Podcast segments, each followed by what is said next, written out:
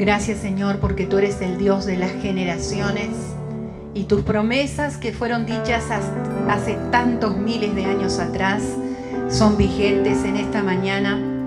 Tu bendición sobre nuestras vidas está vigente. Tú eres el mismo Dios de poder, el mismo Dios de amor, el mismo Dios de misericordia, de gracia, que se manifiesta en cada situación de nuestra vida, no importa cuál ella sea. Te damos gracias porque podemos adorarte en esta mañana con ese convencimiento, con esa fe de que tú sigues siendo igual. Tú no cambias. Y eso lo dice tu palabra. Tú eres el mismo ayer, hoy y por los siglos. Y eso nos da tremenda seguridad. Eso nos da el vivir en paz, el vivir confiados, a pesar de cualquier situación en la que nos encontremos.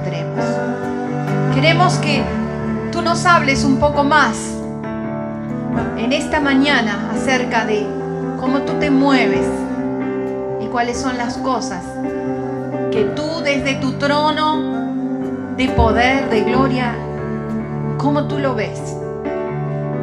Queremos entregar este tiempo en tus manos en el nombre de Jesús. Amén.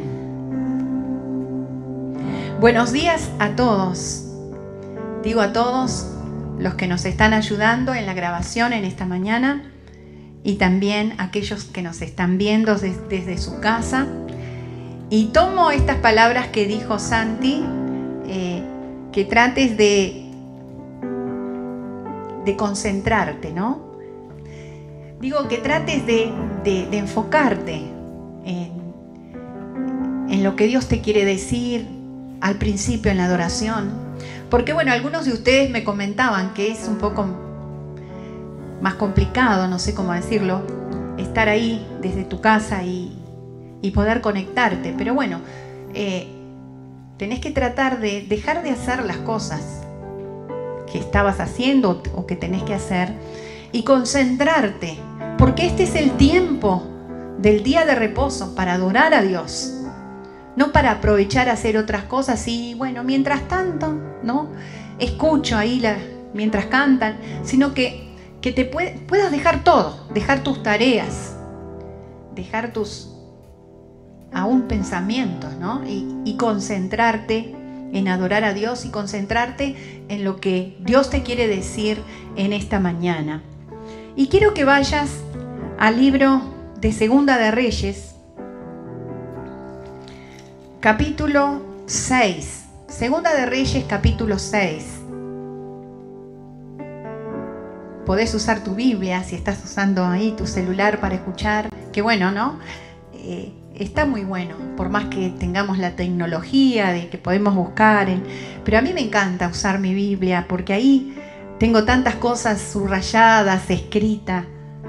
Tengo cosas que Dios me ha dicho en un momento clave y ahí los tengo anotados y a veces pasa el tiempo y vuelvo y digo, ay, me acuerdo de lo que Dios me dijo y me acuerdo también de que Dios cumplió con esa palabra y hizo como Él dijo.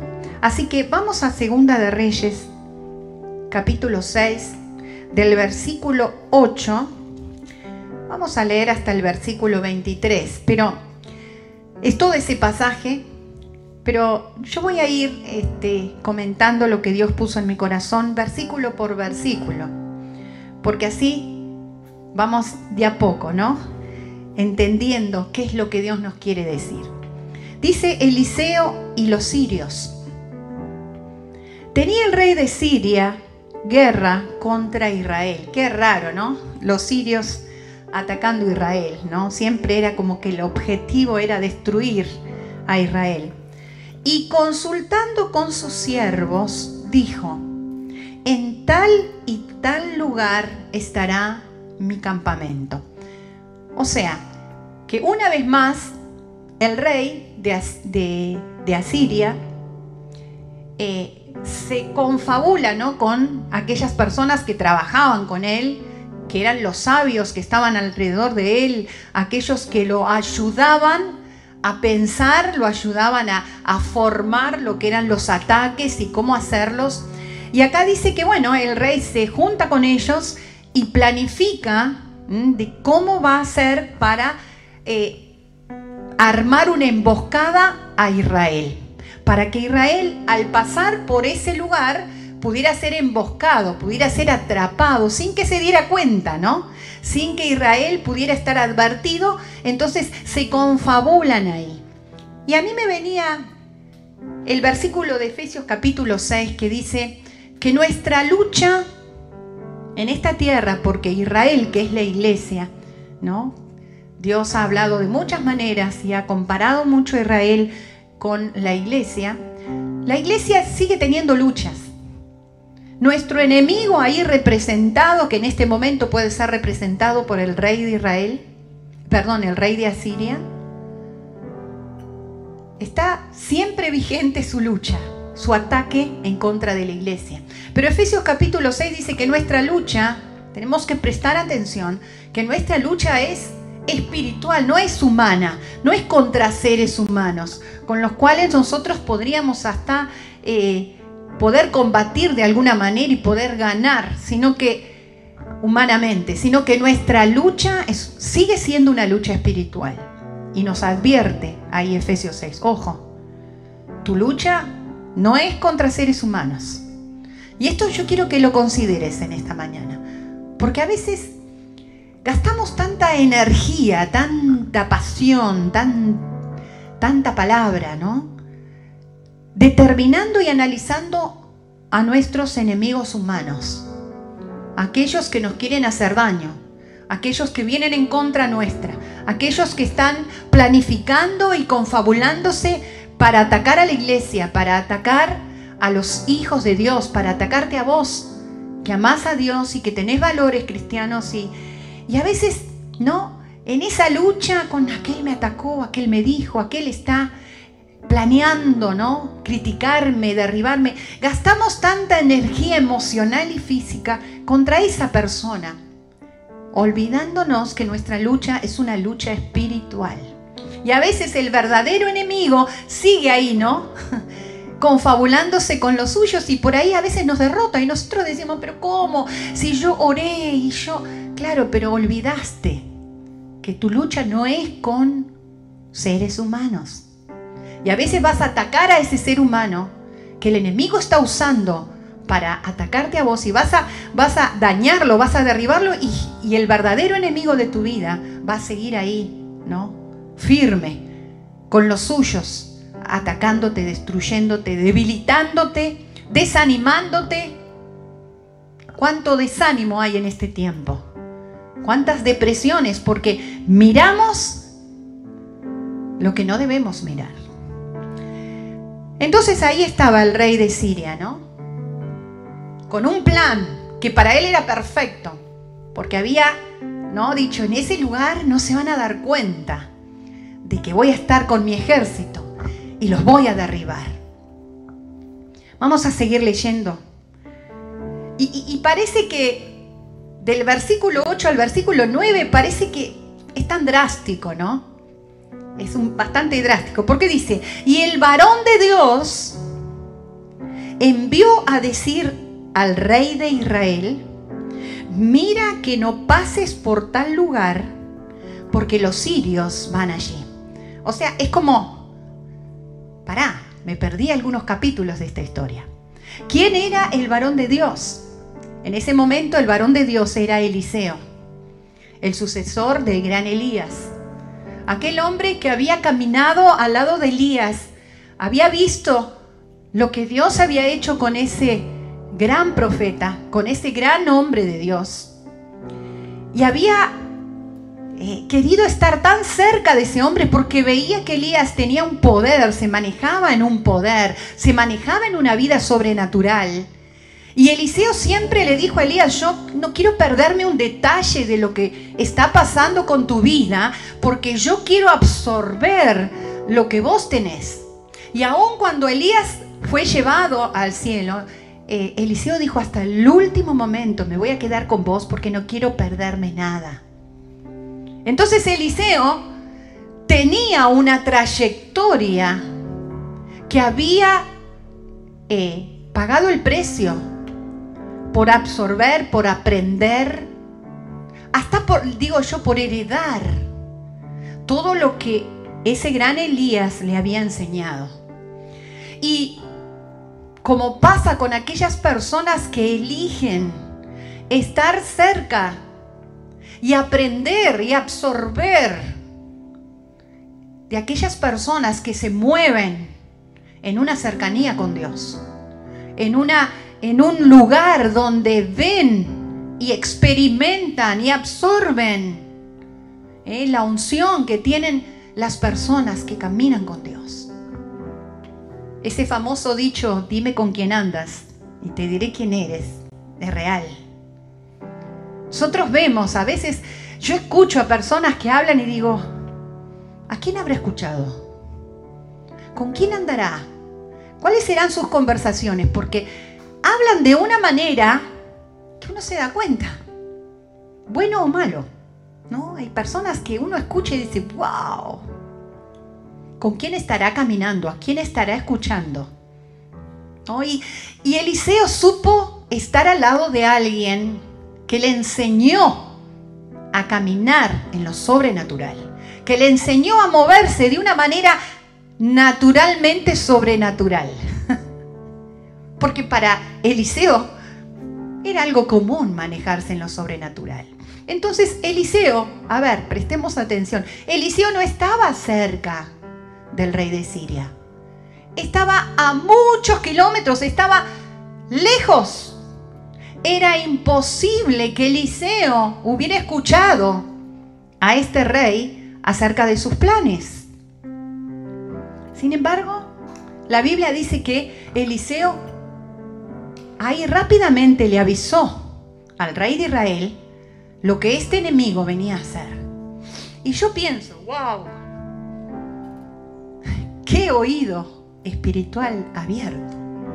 Qué visión de lo espiritual tenía este hombre. Que a muchos kilómetros de distancia Eliseo se pudo dar cuenta perfectamente del plan del enemigo. El rey de, de Siria está haciendo esto, lo va a hacer en tal lugar y, y este es su propósito. ¡Wow! Estamos en un tiempo, ya esta frase la hemos escuchado muchísimo. Estamos en tiempos difíciles. Estamos viviendo cosas muy fuertes el mundo cada vez se pone más complicado y vamos a sacar la palabra mundo. El enemigo trata de cada vez hacer planes más complicados, más difíciles.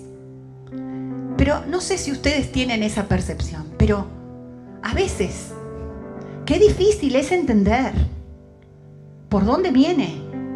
¿Cuáles son realmente sus estrategias? ¿Qué, es lo que... A ver, ¿esto es de Dios o es del enemigo? ¿Para dónde voy? ¿Qué hago? O sea, Qué confundidos estamos, los hijos de Dios. O algunos. ¿Por qué? ¿Por qué no podemos entender tan fácilmente como entendió Eliseo? Acá hay un plan. Y esta es la estrategia, este es el propósito y, y lo va a hacer de esta manera. Hermano, yo me conmovía tanto cuando leía esto y leía la facilidad de Eliseo para desbaratar el plan del enemigo, la facilidad que tuvo. Pero vuelvo a insistir, lo que dije recién, no fue de un día para el otro. No fue como diciendo, bueno, voy a orar a ver que Dios me revele y que mande alguna señal y que, no sé, voy a consultar. No, no, no, él lo hizo automático. ¿Pero por qué? Porque había un antecedente en la vida de Eliseo. Muchas veces nosotros queremos tener la posta ¿no? de las cosas, queremos tener ya eh, el discernimiento, ¿no? que venga por una cuestión de revelación y que Dios me dé y yo ya me dé cuenta de todas las cosas. ¡Ey! Eliseo tuvo una trayectoria. Eliseo empezó a caminar con aquellos, aquel hombre que le pudo enseñar y le pudo dejar ese legado espiritual y, pudo abrir sus oídos y sus ojos espirituales para que él pudiera ver, como dice Efesios capítulo 1, la supereminente grandeza del poder de Dios. Y Eliseo hizo su parte Eliseo caminó y Eliseo dijo, no, yo tengo que eh, eh, eh, dejar algunas cosas que quizás eran parte de sus comodidades y, prestar atención y aprender y escuchar y, analizar lo que hace mi maestro o lo que hace aquella persona de influencia en mi vida, porque veo que en esa persona ocurren cosas y ocurren cosas a través de esa persona y yo pago el precio para recibir y aprender y escuchar. ¿Cómo nos cuesta escuchar? ¿Cómo nos cuesta cerrar la boca y decir, aquel puede enseñarme, aquel, de aquel puedo recibir, de aquel puedo aprender? ¿A quién estás escuchando en este tiempo? Porque según lo que escuches y según lo que vos pongas tu, tu pensamiento, tu, tu energía, tu pasión, tu escucha, va a ser lo que vos reproduzcas. Y eso se nota. Eliseo sabía dónde estaba la respuesta y él no tuvo que tomarse el tiempo, como a veces nos tomamos, nos tomamos tanto tiempo para analizar las cosas, que las cosas suceden y decimos, llegué tarde. Las cosas suceden y yo no, no fui prevenido. O quizás Dios sí te previno. Dios sí te avisó. O Dios sí usó a una persona para advertirte, pero vos, vos desmereciste eso. Vos no quisiste escuchar, vos no quisiste trabajar en función a lo que Dios te estaba advirtiendo. Eliseo caminaba naturalmente en lo sobrenatural. Y él pudo darse cuenta, su oído espiritual. Saben que el oído espiritual no tiene distancias. El oído espiritual no tiene tiempo. Yo puedo con mi oído espiritual, o vos podés con tu oído espiritual abierto, escuchar lo que el enemigo quiere hacer o lo que Dios quiere hacer. Porque ese oído espiritual abierto está directamente y totalmente conectado con otra dimensión que es la dimensión de Dios. Y a veces qué confundidos estamos con esto. ¿Por qué? Porque parece que la transmisión de, ese oído espiritual no está buena. Qué bueno que Eliseo inmediatamente escuchó los planes que tenía el enemigo y dice que fue y le advirtió al rey de Israel. ¿Quién era el rey de Israel? Mirá quién era este muchacho. El rey de Israel en ese momento era Joram. Joram era el hijo de Acab y de Jezabel. Y decimos, ay, ay, ay. Hijo de Acab y de Jezabel. ¿No? Como dijera un, conocido nuestro, era un divino este, este rey. Para los que no saben, Acab y Jezabel fueron reyes perversos que atacaron terriblemente a Israel, que eran realmente muchas perversiones, eran idólatras y bueno, imagínense cómo se crió este, este hombre, Joram. Y él encima venía a ser rey, no, del, no como heredero del rey anterior, que el rey anterior era Ocosías, sino porque como Ocosías no tenía hijos para, para que lo sucediera, él venía como de ribote, digamos. Así que la Biblia dice de este Joram, que él no hizo cosas tan malas como sus padres, pero igual, era un rey que hacía cosas malas, ¿no? Destruyó algunos altares, pero siguió haciendo cosas malas, porque obviamente, ¿no? Volvemos a la frase, dime con quién andas o dime con quién te criaste y a lo mejor, a lo mejor, si vos no haces tu parte, vas a reproducir lo que tuviste en tu casa. Ahora, indudablemente, Joram tuvo un momento de lucidez en su vida, ¿no? Porque la Biblia dice que Joram escuchó a Eliseo y lo obedeció, o sea, le creyó. Insisto con algo. Joram no le creyó a cualquiera. Como digo, Joram era un rey que no era ningún ningún debilucho, no era ninguna persona que, que hubiera decir, bueno, hago lo que aquel me dice. No, no, no. Tenía su, eh, su, su carácter bastante bravo. Es más, podría haber hasta matado a Eliseo si pensaba que Eliseo estaba, le estaba mintiendo algo. Pero Joram le creyó. Joram, un rey pagano, un rey idólatra, un rey que seguía haciendo las cosas mal, le creyó a Eliseo. Y mi apreciación, mi, mi razonamiento de eso, es que cuando Dios te da una autoridad en el mundo espiritual, cuando Dios te da autoridad de vida, porque si ustedes leen que es apasionada la historia de Elías y de Eliseo, si ustedes leen unos capítulos anteriores, Eliseo ya se había hecho unos milagros tremendos. Eliseo había resuelto algunas cosas, aún de la vida cotidiana de las personas, con una sobrenaturalidad tremenda. Y era indudable que Joram había escuchado, che, este hombre es tremendo. Les pongo un ejemplo. Se había caído un hacha al agua y todos estaban, ay, se cayó el hacha al agua y la vamos a perder. Y, Joram dijo, eh, perdón, Eliseo dijo, tranquilo muchacho.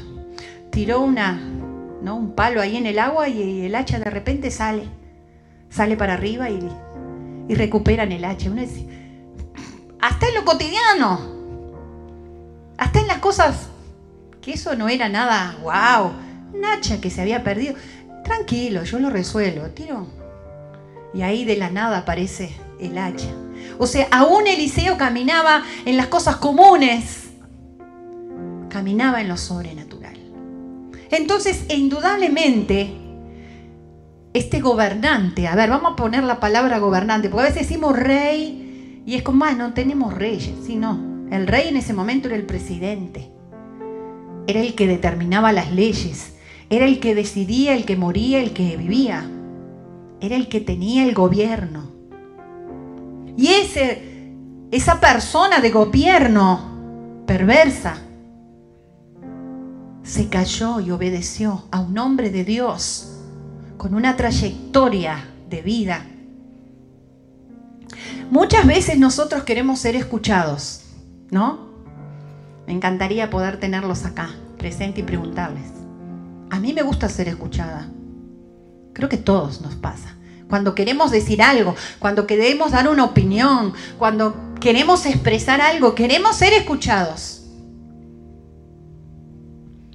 Pero nos gusta escuchar. Nos gusta escuchar al que tiene una verdad, al que puede enseñarme, al que puede bendecirme con algo. Me gusta escuchar. Porque a veces parece que estamos esperando que el otro termine de hablar porque yo quiero decirte lo que yo sé, lo que yo pienso, lo que yo... Nos cuesta. Pero Dios siempre pone a nuestro alrededor cuando nuestro motivo o nuestro propósito, nuestro deseo es realmente conocerlo, es andar, caminar en el reino. Él va a poner a personas a nuestro alrededor que tienen palabra de, Él, que tienen revelación de Él, que tienen algo que, cuando uno lo escucha uno dice, esto es de Dios. Yo en este tiempo estoy tan agradecida de poder acceder a personas que, que me han bendecido, que me han enseñado, que me han dicho, mira Angie, yo creo que es esto y yo he sentido en mi espíritu, esto es de Dios personas que me han enseñado, que me han corregido. Dios siempre va a poner personas en tu vida. El tema es, ¿vos los querés escuchar? Porque a lo mejor Dios, con esas personas que está poniéndote y advirtiéndote de esto, de lo otro, de tu vida, de tu familia, de tu trabajo, de... ¿Vos le estás dando lugar para escucharlos? Porque a veces, nos quejamos de, ah, nadie me escucha, nadie me entiende, pero vos escuchás. Y este rey escuchó a Eliseo, porque Eliseo se había hecho esa trayectoria, esa fama de ser un hombre de Dios, Un hombre que decía una palabra y se cumplía. Un hombre que en, el caminar resolvía las cosas de una manera que todo el mundo decía, wow. ¿Cómo resolves las cosas cotidianas de tu vida? A veces hacemos tanto escándalo por un detalle, por una situación. ¡Ah! Entonces no pretendas que otros te quieran escuchar o quieran entender lo que les estás queriendo decir cuando, cuando aún te ven en lo cotidiano de que perdés los estribos o, no sabes cómo resolverlo o no tenés el poder de acción como Eliseo, che, se, cayó una, un hacha, bueno, ya está, muchachos, lo resolvemos. La Biblia dice, sé fiel en las cosas pequeñas. Ser fiel es decir, che, como hace un tiempo, unos domingos atrás, Dios nos decía, che, compórtense como es digno de la vocación con, con la que fueron llamados. Compórtense. ¿Hay algo para resolver? Resolvámoslos de una manera coherente, de una manera adecuada. No hagamos. Sepamos decir la palabra acertada. Me gusta el versículo de Proverbios. Perdón. A ver si lo encuentro. Proverbios 15, 23.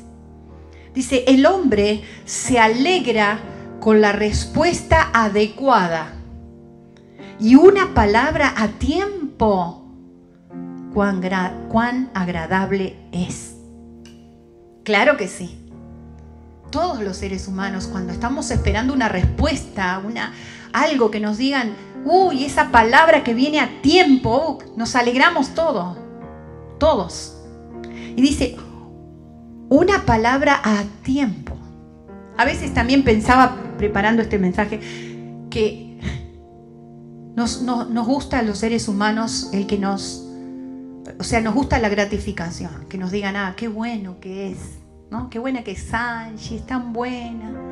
Siempre me dice que me ama y siempre me abraza y siempre esto y lo otro. Nos gusta eso. Entonces, a veces hasta tenemos un concepto de, de que esa persona, eh, todo lo que me diga va a tener que ver con el amor, los corazones. Ahora, si una persona viene y me dice una verdad que a veces no me va a gustar, a tiempo, que puede librarme de un montón de cosas, ah, mm, trato de no ir a esa persona, porque sé que me va a decir algo que no me va a gustar. Ahora, qué buena que es una palabra a tiempo y qué bueno es aceptar esa palabra a tiempo. Porque esa palabra que viene a tu vida puede salvarte de un montón de cosas. Por ahí nosotros o el que da la palabra no va a quedar como el divino, como el, ay, qué ay, me ama tanto. No nos vamos a dar cuenta que esa persona que nos dijo eso, que no nos gusta, puede ser aquella persona, aquel instrumento que Dios está usando para salvarte de un montón de cosas o para sacarte del lugar donde estás o para que salgas de, ese lugar de estancamiento o que salgas de ese lugar de que te está haciendo mal o que salgas de ese estado interno donde vos sabés que no va la cosa. Hablaba con una persona en estos días que me decía, ya estoy cansada de meter cosas en mi vida.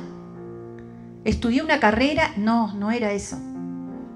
Eh, eh, eh, hice esto y no, no, dice, sigo sintiendo que me falta algo. Y yo dije, gracias por hacérmela tan fácil. Dije, te falta Dios, te falta Jesucristo. Y me abrió los ojos. ¿Y qué le voy a dar vuelta? No, capaz que no era la carrera que querías. No, no, te falta Jesús, punto. Vamos al grano.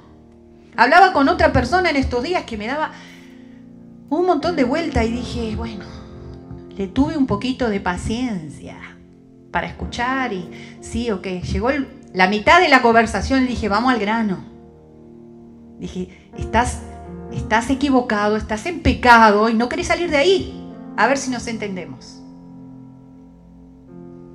Porque a veces damos tantas vueltas para ir al grano y para decir la verdad. si Eliseo se hubiera tomado mucho tiempo, Israel hubiera sido destruido. Joram lo escuchó. Hizo lo que Eliseo le indicaba.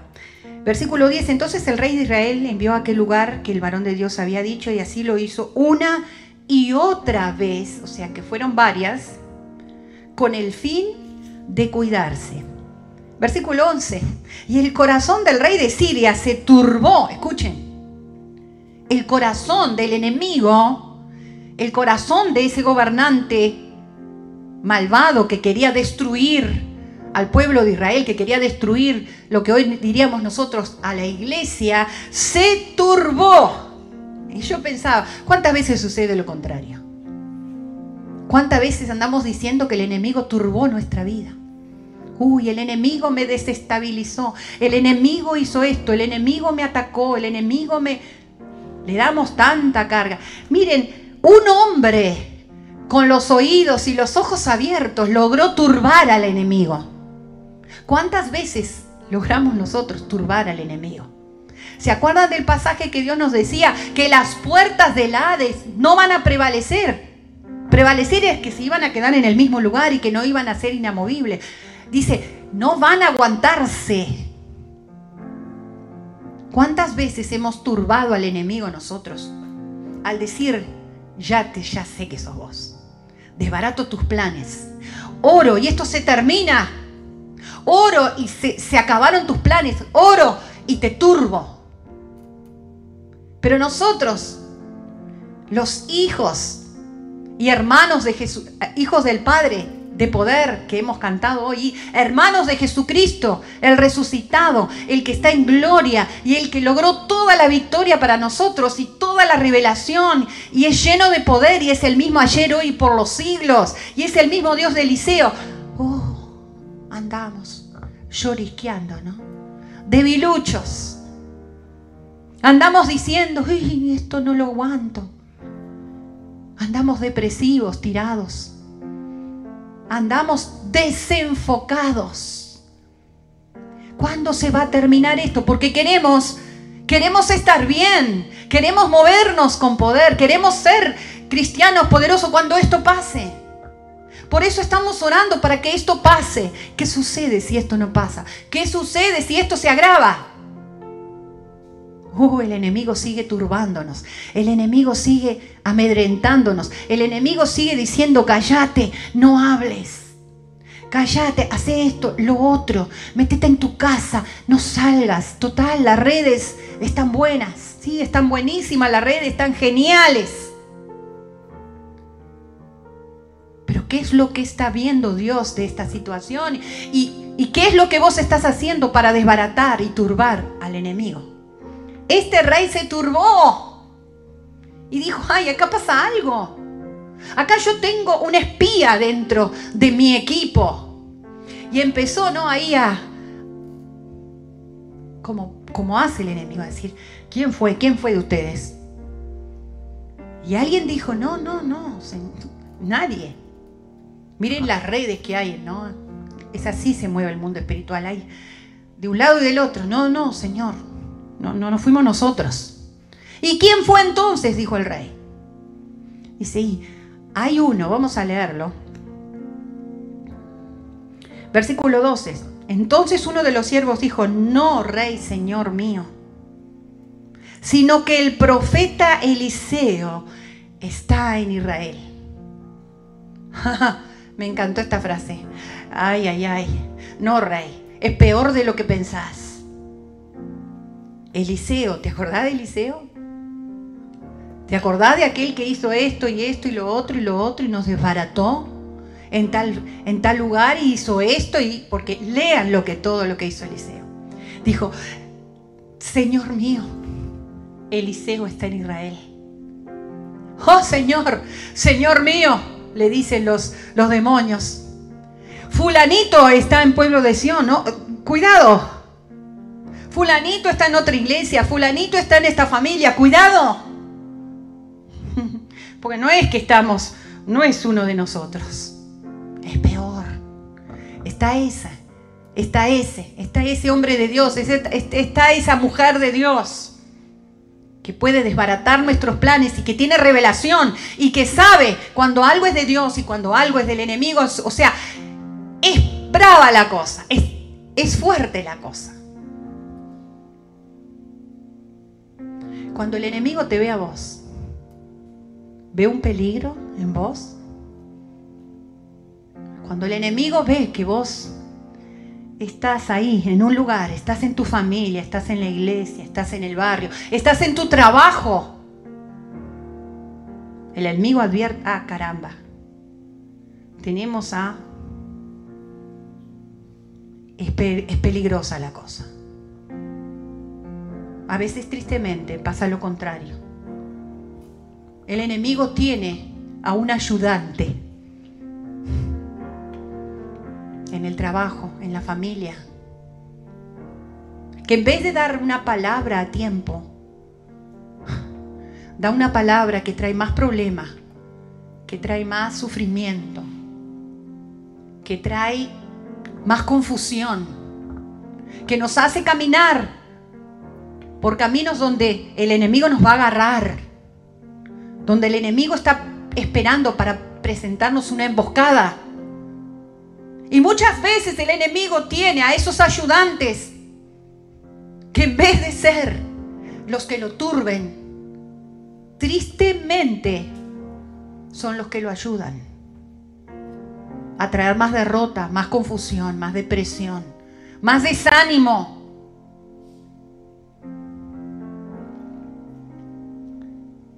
Era peligrosa la cosa. Eliseo estaba en Israel. el cual declara al rey Israel las palabras que tú hablas. Y escuchen esto, le declara las palabras que tú hablas en tu cámara secreta. en tu cámara secreta, rey. Podés esconderte donde sea. Saben que la cámara del rey, la cámara secreta del rey, no era un cuartito donde todos accedían. La cámara del rey estaba totalmente escondida dentro del palacio y muchas veces ni sus más allegados sabían dónde estaba. ¿Por qué? Porque era fácilmente podían llegar y, y matarlo. La cámara secreta del rey tendría acceso el rey, quizás su esposa y algún otro, no sé. Pero era un lugar donde nadie sabía. Y este, y este ayudante del rey decía, mira rey, este hombre es capaz de saber hasta lo que vos hablas en tu cámara secreta.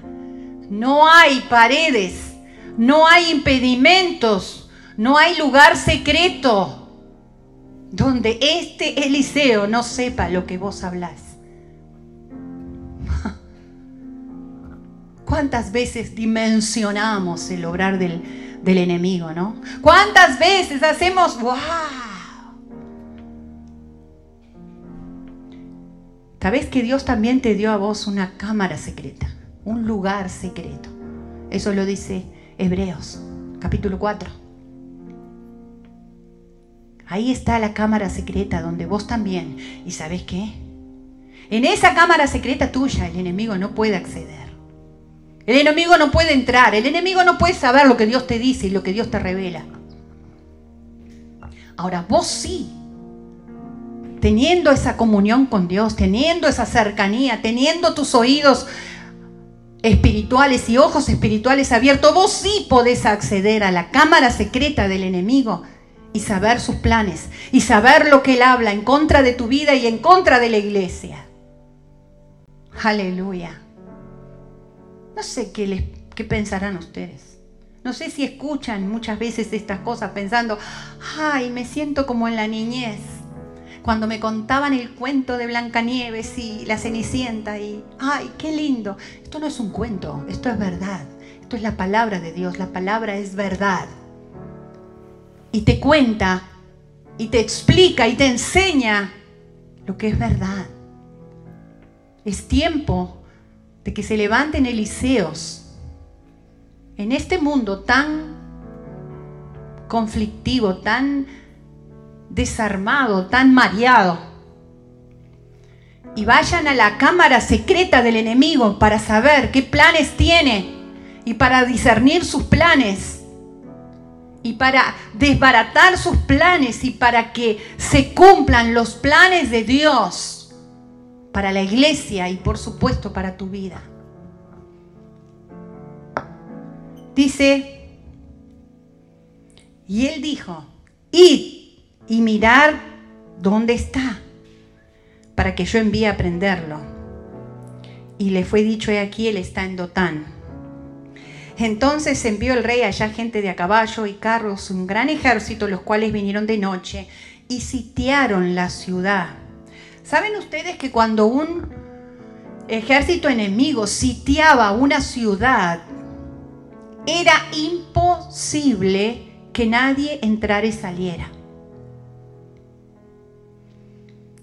Si ustedes leen otros sitios que sucedieron, eran tremendos los, cuando eran sitiadas las ciudades, al punto de que, la gente ya no tenía agua y ya no tenía comida y ya, bueno, en uno de los sitios se, se armó una, cosa muy terrible hasta el punto de que la gente empezó a comer a los seres humanos. Lean eso después. Entonces, una, un sitio, una ciudad sitiada significaba que se iban a quedar sin provisiones, se iban a morir de sed y va a ser complicada la cosa. No sé si les conectan con algo. Cuando el enemigo sitia algo, el enemigo empieza a sacar provisiones. ¿Saben por qué? Porque los seres humanos ponemos tanta carga en lo material que tenemos. ¿No? Ah, no vamos a poder trabajar, no nos van a llegar provisiones y no voy a poder hacer esto y no voy a poder comer y no... Y el enemigo sabe que lo que los seres humanos más ponen carga es en las cosas materiales. Entonces, él sitiaba las ciudades. Y sitia tu vida, y sitia tu ciudad, y sitia a tu país para que vos empieces a decir, ay, estoy mal y no tengo esto y ya no me entra la misma plata y ya no puedo comprar y ya no puedo pasear y ya no puedo... Ah. ¡Wow! Ahí estaba el rey de Siria sitiando a Israel y sitiando ahí específicamente donde estaba el hombre de Dios. Abrí tus ojos también cuando vos sos una mujer, un hombre de oración y que está ahí apuntalando y está hablando verdad, muchas veces te vas a sentir sitiado. Vas a sentir, ¿qué, pasa? Señor, ¿en qué estoy fallando? Señor, ¿qué, qué no hice? No, a lo mejor hiciste mucho. Pero en un momento Dios va a permitir que, que tu lugar sea sitiado para, ¿sabes qué? Ahora vamos a ver para qué. Y dice que cuando fue sitiado, Eliseo no estaba solo, Eliseo estaba con su ayudante, con Giesi, ¿no? Y dice, y se levantó de mañana y salió el que servía al varón de Dios, o sea, el que estaba al lado de Eliseo. Y aquí el ejército que tenía sitiada la ciudad con gente de a caballos y carros. Entonces su criado le dijo, ah, Señor mío, ¿qué haremos?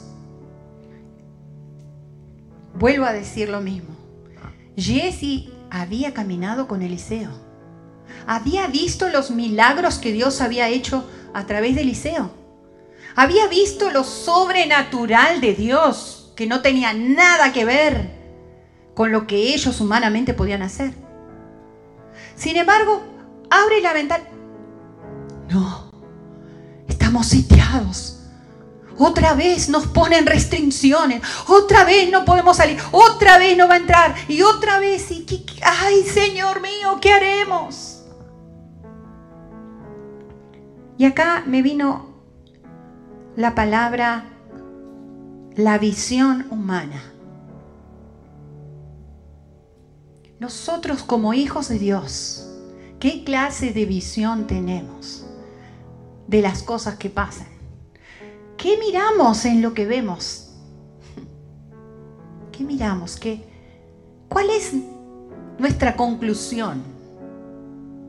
Este hombre es. Chao.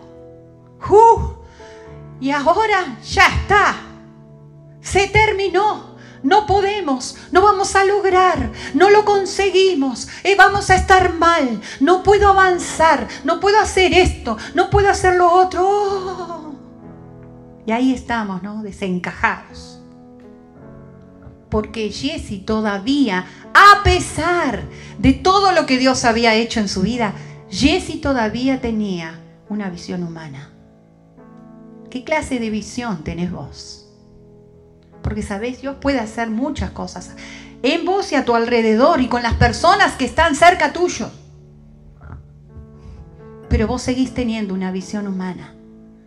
Uh, si yo no tengo, no puedo hacer. Si yo no veo con mis ojos esto, yo no puedo hacer. ¿Cuál era la visión de Eliseo?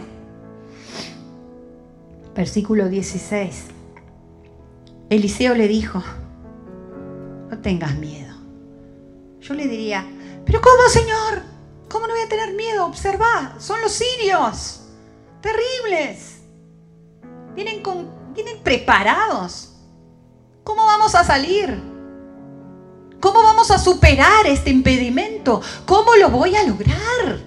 Si yo lo estoy viendo. Y Eliseo le dijo, no tengas miedo. El otro día alguien se molestó cuando le dije, todo va a estar bien. Ay, bueno, eso es, una frase conformista. Todo va a estar bien. Claro, después uno entiende, hay diferentes visiones. Entonces Eliseo le dijo, no tengas miedo, porque más son los que están con nosotros que los que están con ellos. Imagino que este hombre lo habrá, mirado y le dice, bueno, este ya se volvió loco, porque estaban ellos dos solos. ¿Cómo que son locos? ¿Quién? ¿Quién está con nosotros? ¿Quién nos va a ayudar? ¿Quién nos va a suplir? ¿Quién va a pagar las cuentas? ¿Quién va a hacer esto? ¿Quién? ¿Quién? Porque yo con mis ojos no veo nada. Yo te veo a vos y a mí. Eliseo, ¿qué te estás volviendo loco? ¿Qué te pasa? Observa, mira la realidad. Como también una frase que escuché, ah, uno no se puede ir de la realidad. Claro que no. Si uno tiene la visión humana. La realidad era que allá afuera no salían, pero ni en helicóptero. Más son los que están de nuestro lado que los que están afuera. ¿A quién tenés de tu lado? ¿Quién está contigo? ¿Cuál es la visión que estás teniendo de las cosas? ¿En quién estás confiando? Y obviamente acá lo demuestra la frase de Eliseo. Jesse tenía una visión espiritual cerrada, por más que había experimentado cosas. Dice, y oró Eliseo, versículo 17, y dijo, te ruego, oh Jehová, que abras sus ojos para que vea entonces Jehová abrió los ojos del criado y miró. Y he aquí que el monte que estaba más arriba de los sirios, porque los sirios se habían bajado a la ciudad, he aquí que el monte estaba lleno de gente de a caballo y carros de fuego alrededor de quién? De Eliseo. Me gusta esta frase, alrededor de Eliseo. ¿Dónde estaban esos carros? ¿Con qué habían venido los, los sirios? Habían venido con caballos y con carros. Pero no sé si los carros de los sirios eran de fuego. En el monte Dios había rodeado a los enemigos con caballos y carros de fuego. ¿Cómo me hubiera gustado ver esa batalla en vivo y en directo?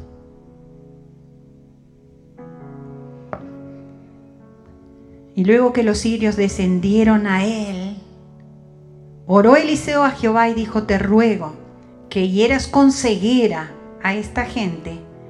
Y los, los hirió con ceguera, conforme a la petición de Eliseo. Estaban ahí el ejército de Dios esperando la orden de quién? De Eliseo. Porque a la orden de Eliseo, Dios dijo, todos estos sirios ciegos. A veces pretendemos que los que no tienen a Dios, los que no son de nuestro bando, digamos, los hijos de Dios, o sea, los que no tienen revelación, nos digan qué hacer, nos digan o, planteen las cosas. Estamos esperando que nos digan, está bien lo que están haciendo, o, o tranquilo muchachos, o es por acá. Yo creo en este tiempo, y me hago cargo de lo que voy a decir, que Dios está poniendo ceguera en todos aquellos que no lo tienen a Él. Para que esos que no lo tienen a Él busquen a los hijos de Dios como está pasando y esperen la revelación que viene de arriba. Porque opiniones pueden haber muchas, estrategias, planes. Pero si Dios pone ceguera en esa gente, esa gente no va a ver la realidad. Porque es tiempo de que los hijos de Dios manifestemos lo que Dios está viendo. Pero antes que eso lo tenemos que ver. Los sirios fueron cegados. Después les dijo Eliseo, ¿no es este el camino? ni es esta la ciudad. Seguidme y yo os guiaré al hombre que buscáis. No sé si se dan cuenta, después léanlo. Eliseo sale y le dice, muchachos, a los sirios, ¿eh? Ustedes están buscando una ciudad y a una persona que no está acá, ¿eh? Esta no es la ciudad, esta no está la persona. Yo los voy a guiar a la ciudad y a la persona que están buscando. ¿Ustedes se creen que los sirios no conocían a Eliseo? ¿Ustedes creen que los sirios no sabían geografía? ¿No sabían que estaban en la ciudad y no sabían que ese era Eliseo? ¿Ustedes creen que ellos iban al Tuntún a buscar? Sale Eliseo y le dice, muchachos, se equivocaron, no es esta la ciudad. El hombre que busca no está acá, yo los voy a guiar. Eliseo guía a todo el ejército a otra ciudad los guía a la ciudad de Samaria. En versículo 20, los lleva hasta ahí, hasta esa ciudad donde estaba el rey, estaba su ejército, estaban... Y les, le pide a Dios que le abra los ojos a los sirios. Imagínense cuando los sirios abrieron los ojos y... Estamos en Samaria. O sea, igual estamos perdidos porque acá está el ejército, acá está la defensa grande de la ciudad. Y dijo, el rey de Israel le dijo, bueno, acá que los mato a todos, ¿qué hago? Y Eliseo le dijo, no, no, versículo 22, no los mates. ¿Matarías tú a los que tomaste cautivos con tu espada y con tu arco? Pon delante de ellos pan y agua para que coman y vuelvan, beban y vuelvan a sus señores. Entonces se les preparó una gran comida y cuando habían comido y bebido los envió a ellos. Se volvieron a su señor y nunca más vinieron bandas armadas de Siria a la tierra de Israel. Dios va a poner delante tuyo aún a tus enemigos, aquellos que no quieren saber nada con Dios, aquellos que se burlan de Dios quizás, aquellos que Quizás hicieron planes para, desbaratar los tuyos, para ahogarte, para detenerte. Y te los va a poner ahí adelante tuyo y Dios te va a decir, ¿y ahora qué vas a hacer con ellos? Acá les dieron dos cosas que son muy significativas. Le dieron pan y agua. El pan es representado en la Biblia por la palabra de Dios. El agua es lo que el Espíritu Santo usa, ¿no? Es el símbolo que el Espíritu Santo usa, derrama sobre nuestra vida para limpiarnos. En este tiempo Dios va a poner delante tuyo a personas que quizás te han aborrecido, se han burlado de vos, te han minimizado, han dicho, yo a este lo saco. Y los va a poner para que vos decidas qué vas a hacer con ellos o qué querés que suceda con ellos. Eliseo le dijo al rey, no, no los mates. Merecen morir porque son enemigos. Vinieron a hacernos mal. Pero esta es una oportunidad que Dios nos está dando para que le demos pan y agua. Para que le demos la palabra. Que le digamos la verdad. Que le digamos la verdad.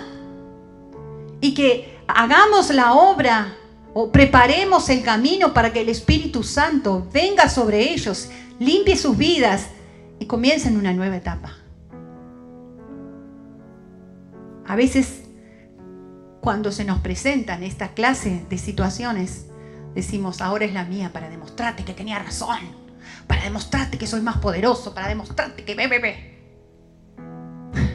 Dios nos está dando la oportunidad y poniendo a estas personas delante nuestro para que le hablemos la verdad del Evangelio, no tu verdad, no tu verdad, no lo que vos pensás de los gobernantes, de la política, de la... No, no, no es, no es tiempo para eso.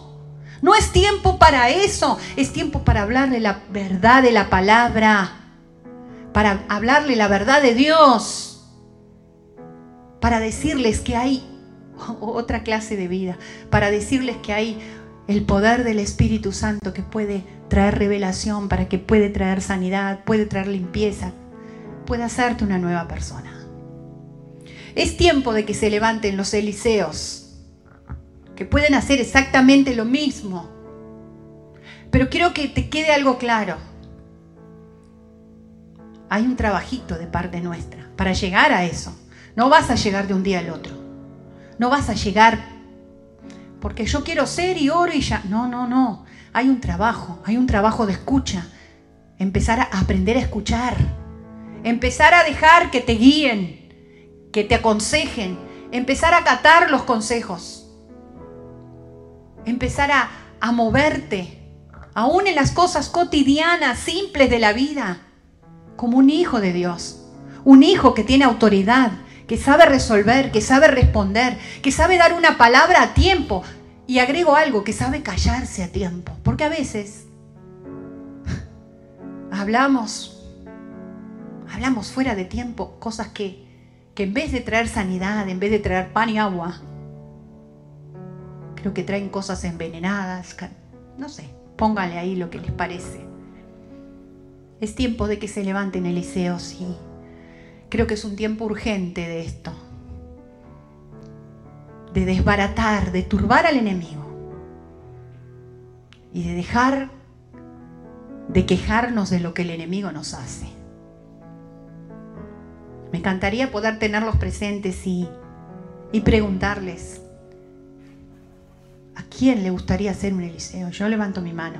Yo levanté mi mano frente a este pasaje y dije, Señor, yo quiero ser como este hombre. Muéstrame los pasos, hazme escuchar más, acatar más, hablar más a tiempo, sin importar lo que me digan o cómo me cataloguen, pero hablar verdad, como dice tu palabra. Vamos a orar. Te damos gracias, Señor, por porque está plasmado en tu palabra la vida de estos grandes hombres que el único misterio que tenían era que tenían una relación viva contigo, no tenían una religión. No eran personas que se vivían dando cátedra. Eran personas que vivían una realidad de una relación contigo. Como digo, caminaban naturalmente en lo sobrenatural porque ellos se atrevían a creer. tenían su visión espiritual abierta. Y Señor, yo te ruego en el nombre de Jesús que tú abras nuestros oídos y nuestros ojos para ver lo que tú ves, no lo que vemos humanamente, no lo que analizamos humanamente, sino empezar a mirar lo que tú ves, hablar de lo que, de lo que creemos en ti. Yo sé que esto es posible, esto no es un cuento, esto es una realidad que podamos aprender a hablar a tiempo. Porque hoy, más que nunca, ese tiempo presente del hoy se ha hecho tan vigente, tan real, porque mañana no sabemos. Mañana, ¿quién sabe? Mañana quizás ya no nos encontremos o no estemos con aquellas personas con las cuales convivimos o nos relacionamos o a veces nos encontramos. Señor, danos la capacidad de trabajar en nuestra vida para lograr eso, que es posible, que es posible. Gracias por la revelación del Espíritu Santo y que esa revelación se haga más vigente para lograr esto que pedimos hoy. En el nombre de Jesús. Amén y amén.